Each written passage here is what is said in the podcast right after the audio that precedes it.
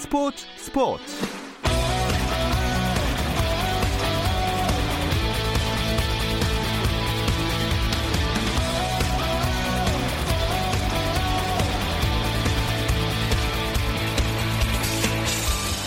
스포츠가 있는 저녁 어떠신가요? 아나운서 김종현입니다. 오늘 하루 스포츠계를 돌아보는 스포츠 타임라인으로 2020년 1월 7일 김종현의 스포츠 출발합니다.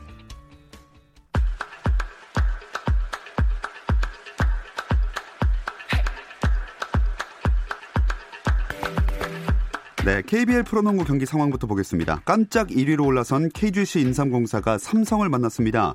KGC 인삼공사와 삼성의 이번 시즌 맞대결 전적은 2승 1패, 상위권과 하위권에 위치한 팀 간의 승부지만 쉽게 승패를 예측하기 힘들 만큼 KGC 인삼공사와 삼성은 만날 때마다 명승부를 연출했습니다. 김승기 감독과 이상민 감독의 라이벌 대전은 어떤 결과를 낳게 될까요? 현재 경기도 굉장히 팽팽합니다. 4쿼터 4분가량 남아있고요. 방금 득점으로 KGC가 66점, 삼성은 62득점을 올리고 있습니다. 프로배구 V리그는 2020년 도쿄올림픽 예선 휴식기에 들어간 가운데 남녀 배구 대표팀 모두 도쿄올림픽 아시아 지역 예선 1차전을 치렀습니다. 여자 대표팀은 B조 조별리그 1차전에서 인도네시아를 세트스코어 3-0으로 가볍게 이기고 순조로운 출발을 보인 반면 남자 대표팀은 B조 조별리그 1차전에서 호주에게 패했습니다. 남자 대표팀은 5세트에서도 듀스까지 가는 혈투를 펼쳤지만 세트스코어 2-3으로 지면서 아쉬움을 남겼습니다. 크리스티아노 호날두가 이탈리아 축구 유벤투스로 이적한 이후 첫 해트트릭을 작성하며 팀을 대승으로 이끌었습니다. 호날두는 세리에A 18라운드 칼리아리와의 홈경기에서 3골을 몰아넣으며 유벤투스의 4-0 승리를 이끌었는데요. 맨체스터 유나이티드, 레알 마드리드에서 해트트릭을 달성했던 호날두는 알렉시스 산체스에 이어 역대 두 번째로 유럽 3대 리그에서 해트트릭을 기록한 선수가 됐습니다. 이탈리아 이적 뒤 예전만 못하다는 평가를 받던 호날두는 이번 해트트릭으로 시즌 13호 골을 뽑아 세리에A 득점 부문 3위로 뛰어 올랐습니다. 미국 프로농구 NBA에서는 댈러스 매버릭스가 시카고 불스를 4연패에 빠뜨렸습니다. 댈러스가 시카고를 118-110으로 이겼는데요. 댈러스의 루카 돈치치는 석점슛 5개를 포함해 38득점, 11리바운드, 10어시스트로 트리플 더블을 기록하며 팀의 승리를 이끌었습니다. 샌안토니오 스퍼스는 밀워키 벅스를 126-104로 꺾었는데요.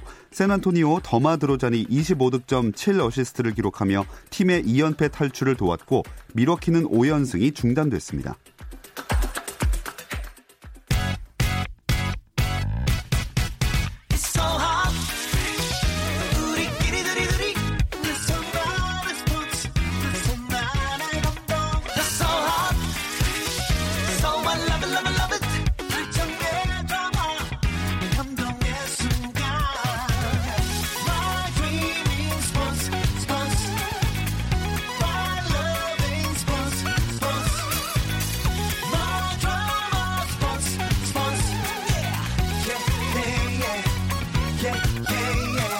김종현의 스포츠.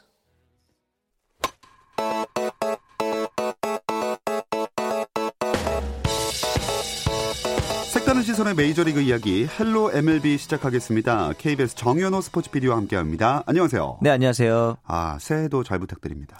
2020년이 밝았습니다. 제가 시작할 때 순간적으로 2019년이라고 말을 해서 그럴 수 있죠. 네, 과거의 영광에 젖어 있습니다. 저도 헷갈립니다. 네, 그렇죠. 원래 연초에는 항상 이런 것 같은데요. 네, 올해도 잘 부탁드립니다. 제가 좀 잘해야 될 것 같아요. 작년에 워낙 역으로 간 게 많아서 올해는 좀 한국 선수들의 선전 소식을 좀 잘 맞춰보도록 하겠습니다. 작년만큼 선수들이 좀 잘해줬으면 하는 게 바람이고요. 네, 선수들도 좋은 성적 거두길 바라겠고요. 우리 정현호 PD도 좋은 그 성적 타율 기록하시길 맞추는 거에서. 그러니까 말이에요. 자, 올해도 그럼 어김없이 류현진 선수 소식으로 시작을 해보겠습니다. 토론토 블루제이스로 가면서 토론토 구단에 대한 소식에 좀 더 눈길이 갈 수밖에 없는데 그 토론토와 계약을 맺은 새 선수의 세부 계약 내용이 공개됐더라고요. 그렇습니다. 류현진 선수도 있고 이제 또 다른 동양인인 야마구치 슌 선수가 있고 또 이제 박찬호 선수 때 메이저리그를 많이 보신 분들이라면 아실 거예요. 도우미인 척하면서 그 자꾸 불을 지르는 제프쇼라는 선수 있었거든요. 이 제프쇼 아드린 트레비쉬 쇼까지 3명의 새로운 선수들이 토론토에 입단했는데 일단 류현진의 계약 내용부터 좀 볼게요. 사실 메이저리그 같은 경우는 막 매년 연봉이 바뀌고 올라갔다 내려갔다 하는데 류현진 선수는 연간 2천만 달러로 동일합니다. 4년간. 그래서 총 8천만 달러고 특이한 점이 있다면 이 트레이드 거부권이 8개 팀을 이제 지정할 수 있는데 정해진 게 아니고 매년 변경이 가능하다 그래요. 그리고 이제 복지 관련해가지고 좀 이제 사람들이 궁금한 점이 있다 그러는데 굉장히 다양합니다. 네. 이게 이제 류현진 선수한테 그 확정이 된 건 아닌데 일반적으로 특급 FA가 가질 수 있는 혜택들이 이런 게 있대요. 원정시 호텔 특실 배정. 그리고 이제 류현진 선수가 한국 왔다 갔다 할 때 여비 지원. 그리고 이제 가족들이 만약에 오게 되면은 초청 비용 지원하고요. 토론토로 갔으니까 이제 새로 집을 구입해야 되잖아요. 거기다가. 네. 그때 이제 쓰는 부동산 에이전트 비용도 대주고요. 그다음에 이제 미국이나 캐나다 같은 경우는 의료 보험이 굉장히 종류도 다양하고 비싸거든요. 예. 근데 이제 이런 거에 대해서 그 종류를 좀 업그레이드해 주는 것도 지원해주고, 그러니까 굉장히 세세해요. 진짜 그냥 공만 던져라. 예, 나머지는 다 해주겠다 이런 그 느낌. 표현이 딱 맞는 것 같아요. 예. 그래서 이제 더 보면 휴가 비용도 주고요. 그다음에 이제 캐나다 비자를 발급받아야 되잖아요. 그렇죠. 이 비자 발급 관련 세금 및 변호사 비용도 다 주고, 당연히 뭐 싸이 영상이라든가 올스타에 나가게 되면 추가 인센티브도 있고. 예. 그러니까 이제 정현 씨가 말씀하신 것처럼 진짜 야구만 해라. 네. 손까딱 안 하게 해주겠다. 역시 특급 FA이기 때문에 이런 게 가능한 것 같고. 그러네요. 근데 이제 저희가 이거가 있는지 없는지를 알 수가 없어요. 왜냐하면은 선수 본인이나 에이전트가 밝히지 않는 이상은 이게 비공개입니다. 그리고 이제 류현진 선수만큼은 아니지만 야마구치 슌 역시 좀 대접이 괜찮습니다. 2년간 635만 달러고 마찬가지로 균등한 금액인데 특이한 점이 이닝 소화에 따른 인센티브가 있어요. 이게 왜 그러냐면은 선발 보장이 좀 확실하지 않은 선수들, 예, 혹은 이제 좀 건강에 대한 우려가 있는 선수들에게 쓰는 계약인 이유가 너가 많이 던질지 아닐지 모르겠어. 그러니까 많이 던지면 돈 많이 줄게. 기본급을 조금 주고, 그렇죠, 많이 던질수록 돈이 올라가는. 그렇죠. 그런 식의 계약이고 이 트래비스 쇼 역시 마찬가지입니다. 보장 금액인 300만 달러인데 만약에 타석을 많이 소화하게 되면은 그에 따른 인센티브가 있는 구조라서 토론토 구단 역시 이제 좀 활약상에 대해서 반신반의한다. 이 정도이고 류현진 선수는 이런 보너스 인센티브 일절 없기 때문에, 예, 그만큼 이제 믿을 수 있는 선수다. 이렇게 보시면 될 것 같아요. 참고로 이제 그 MLB의 이색 계약들이 좀 있는데 뭐냐면은 살 빼와라 이런 계약들이 있어요. 예. 옛날 막 커트 실링이라든가 산도발 같은 경우는 그런 게 있었고, 앞서 이제 뭐 가족 관련된 초청 비용 내준다 그랬는데 이제 예전에 리무진 대주는 구단도 있었고요. 구로다 선수가 예전에 양키스로 갈 때 통역 비용까지, 가족들 통역까지 다 지원을 해줬고요. 그다음에 이제 벨트란 이 선수가 이제 갔을 때 피칭 머신을 새로 놔달라. 근데 나는 빠른 공 치는 연습을 하고 싶으니까 시속 240km까지 나오는 피칭 머신을 구비해달라. 그런 게 있었나요? 만들면 된대요. 아, 그렇군요. 근데 사실 선수들이 필요하지 않았을 뿐이지. 저 240km까지는 굳이 필요 없었을 것 같은데. 그러니까 말이에요. 근데 그걸 보다 150을 보면 좀 느려 보이긴 하겠죠. 참 다양한 정말 제도와 또 인센티브 이런 게 있는 것 같습니다. 네네. 아까 말씀을 하긴 하셨지만, 네, 그럼 류현진 선수가 매년 이렇게 트레이드를 거부할 수 있는 팀을 선정해서 이렇게 제시를, 네, 하는 건가요? 그렇죠. 왜냐하면은 최근 메이저리그 같은 경우는 하위권 팀도 1, 2년 만에 우승권 팀이 되고 이런 경향이 좀 있거든요. 그래서 이제 정해놨다가 이 팀이 갑자기 강등권이 되고 이러면, 하위권이 되고 이러면은 류현진 선수 입장에서는 좀 억울하니까, 예, 팀 성적과 장래성을 보고 그때그때 좀 유동적으로 전략적으로 운영을 할 수 있을 것 같아요. 자, 그리고 류현진 선수랑 한 팀이 되면서 야마구치 슌 선수에 대한 관심도 올라가고 있습니다. 네네. 정확히 어떤 선수인지 자세하게 소개를 해주실까요? 아마 우리나라 팬들한테는 이번에 프리미어십이 결승전에 한일전 때 선발 투수로, 예, 가장 기억을 많이 할 거예요. 당시 김하성이랑 김현수한테 백투백 홈런을 맞으면서 1이닝 만에 강판당했거든요. 그래서 저 뭐야 이렇게 생각할 수 있는데 사실 올해 이제 커리어 하이를 기록했어요. 170이닝을 던지면서 15승 4패. 요미우리 에이스. 일본 같은 경우는 요미우리 에이스는 일본의 에이스다, 이런 얘기가 나올 정도로 국민구단이라서 현재 폼만 보면은 일본 국내에서는 가장 확실한 선발 투수라고 볼 수 있을 것 같은데, 재밌는 게 14년도에 처음으로 선발 전환했거든요. 네. 그리고 올해 던진 170이닝이 최다 이닝이에요. 그러다 보니까 앞서 저희가 그 이닝 옵션이 있다 그랬잖아요. 그만큼 메이저에서도 과연 이닝을 많이 던질 수 있을까? 이거에 대한 좀 의문부호가 있는 선수다. 이 정도로 좀 보면 될 것 같습니다. 자, 그리고 이제 김광현 선수 얘기를 해볼게요. 네. 그 김광현 선수 관련해서는 어떤 전망들이 나오고 있습니까? 이 세인트루이스라는 구단 자체가 1선발부터 4선발까지가 너무 굳건해요. 그래서 이제 5선발 자리를 좀 노려야 될 것 같은데 가장 유력한 경쟁자인 카를로스 마르티네즈 선수가 원래는 마무리 투수거든요. 네. 근데 이제 이번 시즌 들어서 구단을 상대로 나 선발 뛰고 싶어라고 선발 전향을 희망했어요. 그래서 만약에 같은 금액이면은 보여준 게 있는 마르티네즈가 5선발이 되지 않을까. 좀 이런 전망이 있어서 좀 불확실하긴 합니다. 솔직히. 그런데 이제 자리 잡지 못해도 괜찮은 이유가 이 마르티네즈가 굉장히 탑 유망주였는데 맨날 부상을 당해요. 그래서 이제 마무리로 돌렸던 케이스라서 선발로 돌아오더라도 소위 말해서 이제 인저리 프론이라 그러죠. 부상 위험도가 높아서 네. 시즌 중반이라도 언제든 김광현 선수한테 자리가 날 가능성이 높다. 이렇게 보시면 될 것 같아요. 마찬가지로 김광현 선수도 옵션이 있어요. 선발에서 25경기 이상 등판하면은 $1,000,000 추가한 옵션. 이런 게 있어서 이제 그런 옵션들을 노려볼 수 있을 것 같고 어제 찾아보다 보니까 한 가지 특이했던 게 세인트루이스랑 에이전트에서는 3년 계약을 처음에 제의하려 했대요. 네. 근데 김광현이 나는 됐다. 난 2년 계약하겠다. 오. 대부분 장기 계약을 해. 그렇죠. 근데 내가 이제 2년 안에 제대로 보여주고 더 높은 계약을 따내겠다. 어허. 이런 의지가 있는 걸로 볼 수 있을 것 같아요. 자, 기회가 왔을 때 얼마나 잘 살리느냐에 따라서 또 네. 2년 후가 결정이 될 것 같습니다. 네네.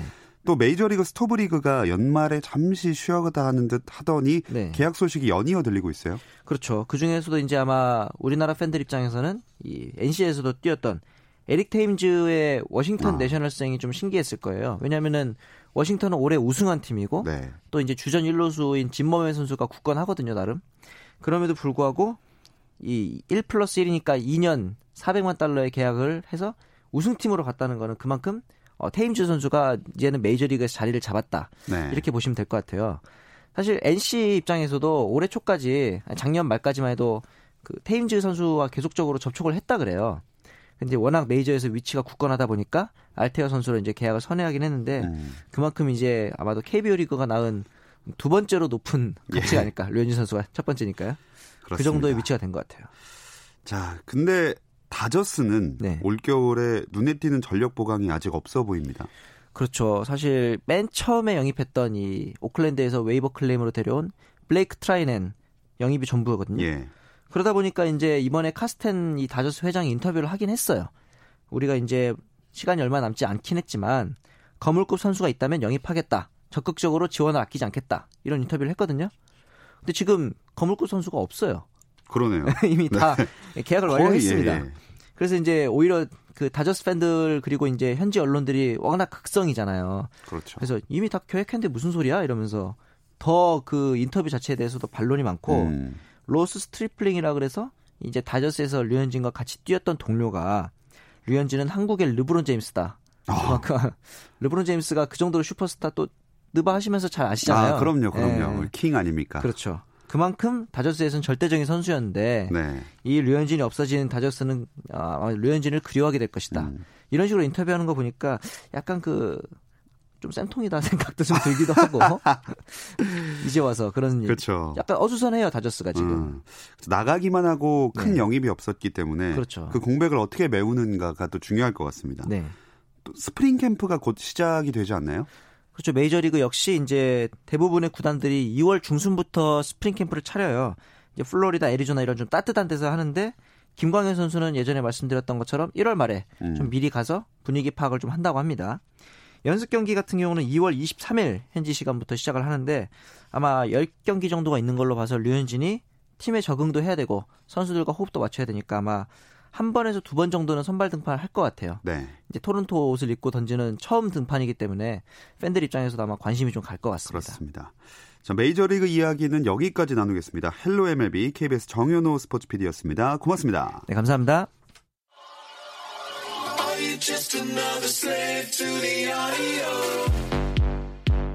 국내 유일 스포츠 매거진 라디오 김종현의 스포츠.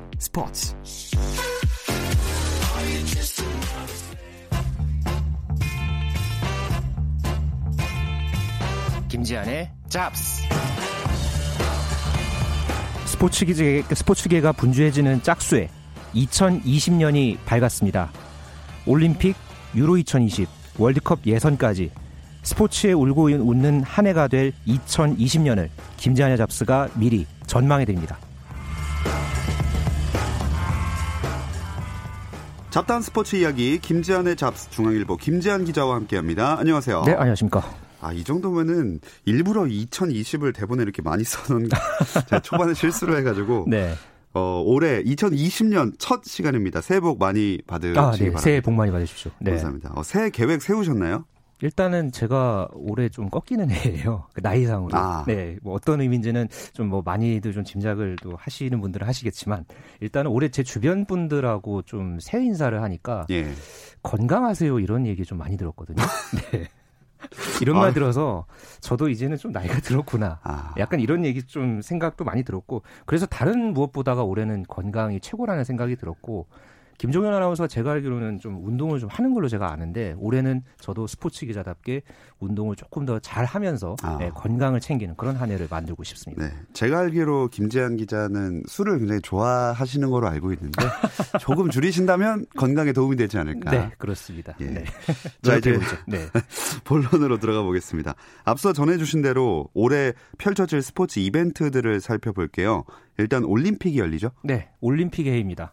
그만큼 또 여름이 기다려지고요.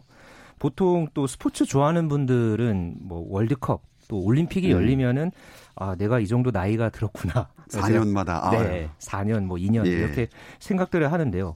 이렇게 또 기다려졌던 2020년 하계올림픽이 올해 여름에 치러지는데 지금은 사실 도쿄올림픽이 말도 많고 탈도 많잖아요. 그렇죠. 그런데 세계 최고를 위해서 땀 흘리는 우리 국가대표 선수들을 보면은 또 박수를 쳐줘야 되는 네. 또 그런 대회이기도 하고 그런 만큼 또 도쿄올림픽이 또 아주 기다려집니다.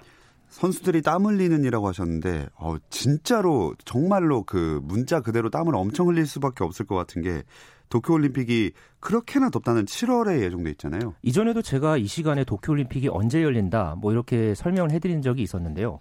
7월 24일부터 8월 9일입니다. 사실 이때가 우리나라도 더운데 장난 아니죠. 일본 도쿄는 더 덥습니다. 일단 평균 기온이 40도고요. 거기에 습하기까지 하고요. 네. 사실 참 지금도 생각해보면은 이 도쿄 가보셨던 분들은 네. 아마 으악 하는 소리 아마 좀 지금도 여기까지 소리가 들리는데 그만큼 참 걱정이 큽니다만은 이런 환경에서 어쨌든 간에 전 세계인의 이 최대 축제가 그대로 열리고요.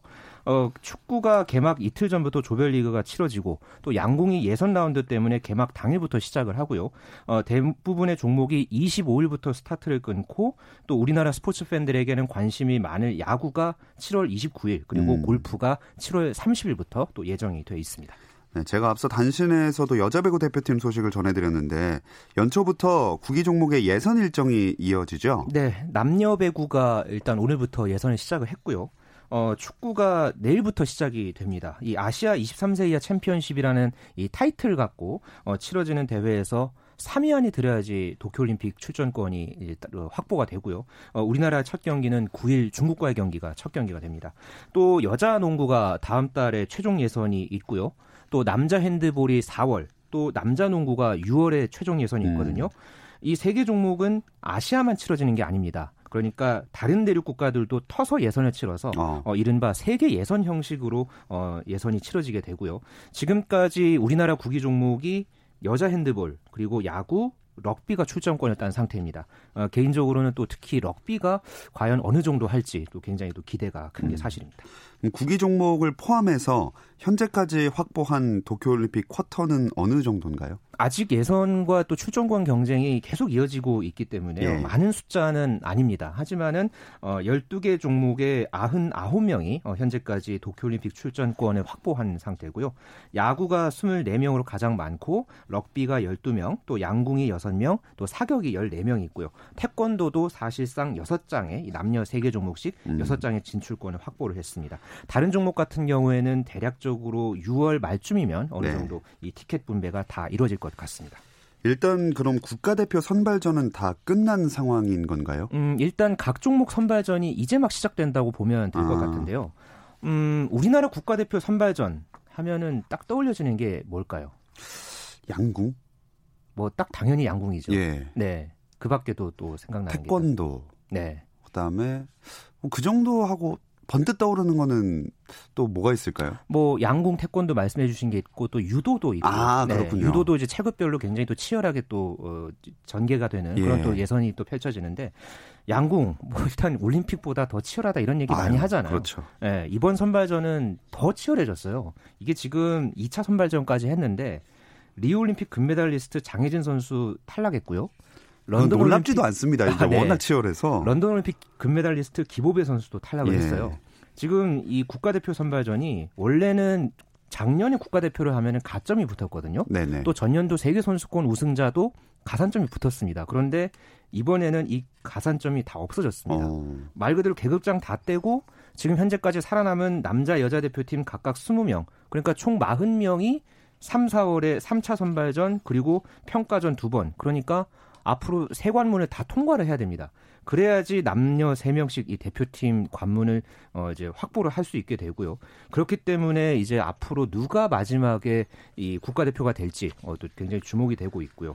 뭐 사격이라든가 펜싱, 뭐 태권도, 유도 이렇게 우리나라가 메달이 유망하다고 한 이런 종목들 같은 경우에는 대부분 상반기 뭐 한 5월이나 6월쯤에 어느 정도 일정을 정해서 이 도쿄올림픽을 갈 이제 주인공을 가릴 예정입니다.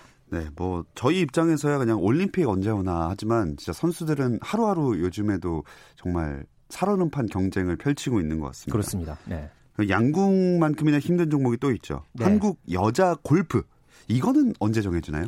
올해 양궁만큼이나 아마 이게 상반기 내내 이 소식이 스포츠를 지배할 거라고 저는 개인적으로 생각이 되는데요. 예. 바로 여자 골프.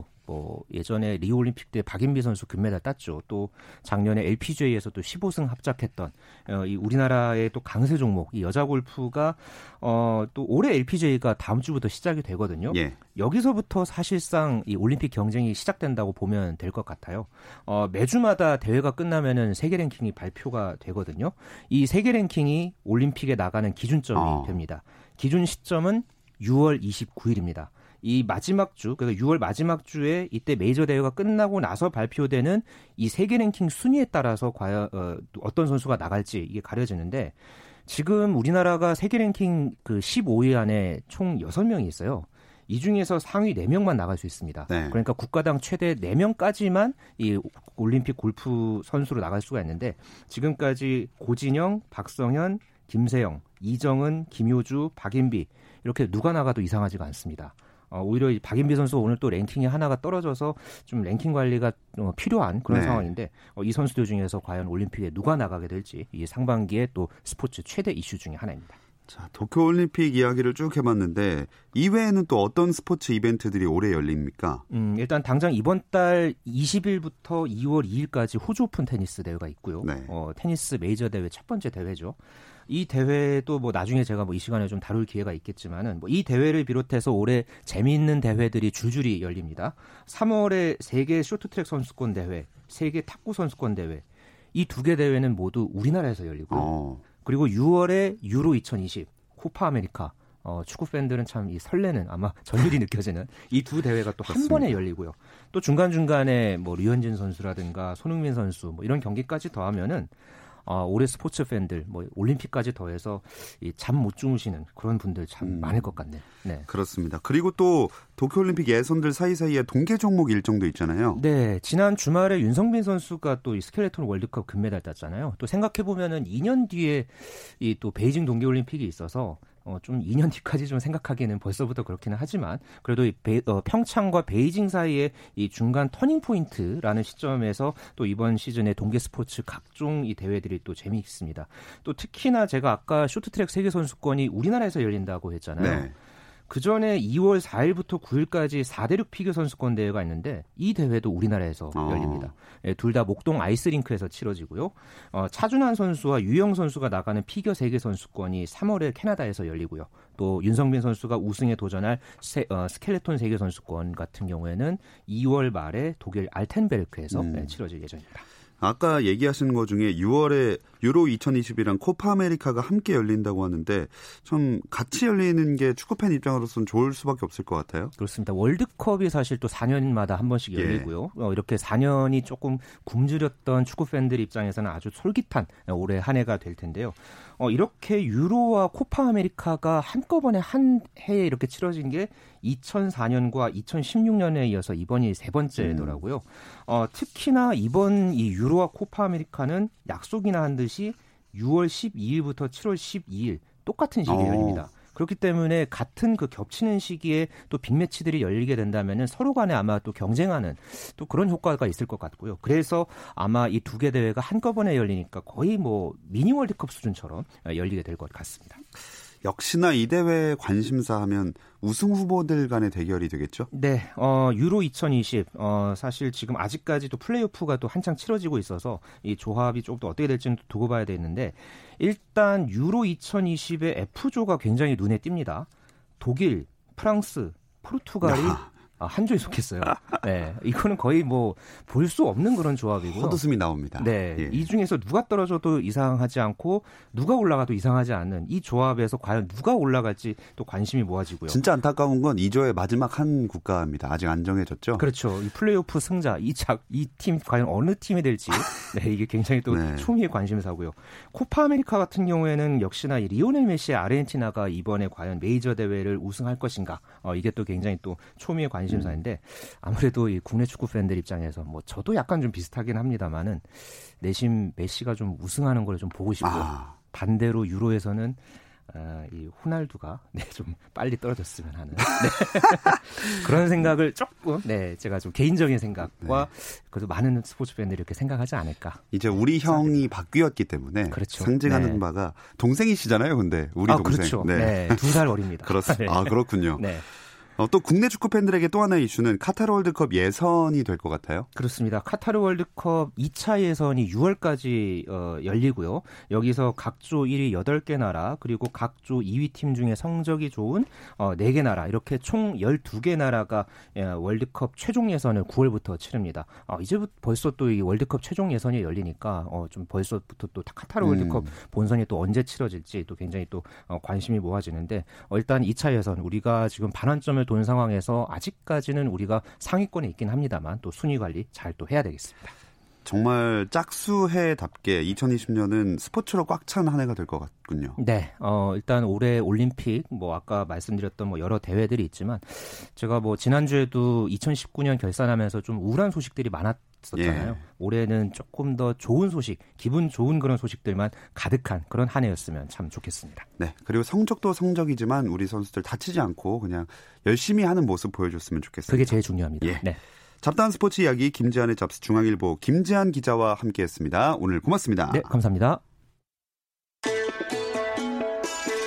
내일도 저는 8시 30분에 다시 돌아오겠습니다. 김종현의 스포츠.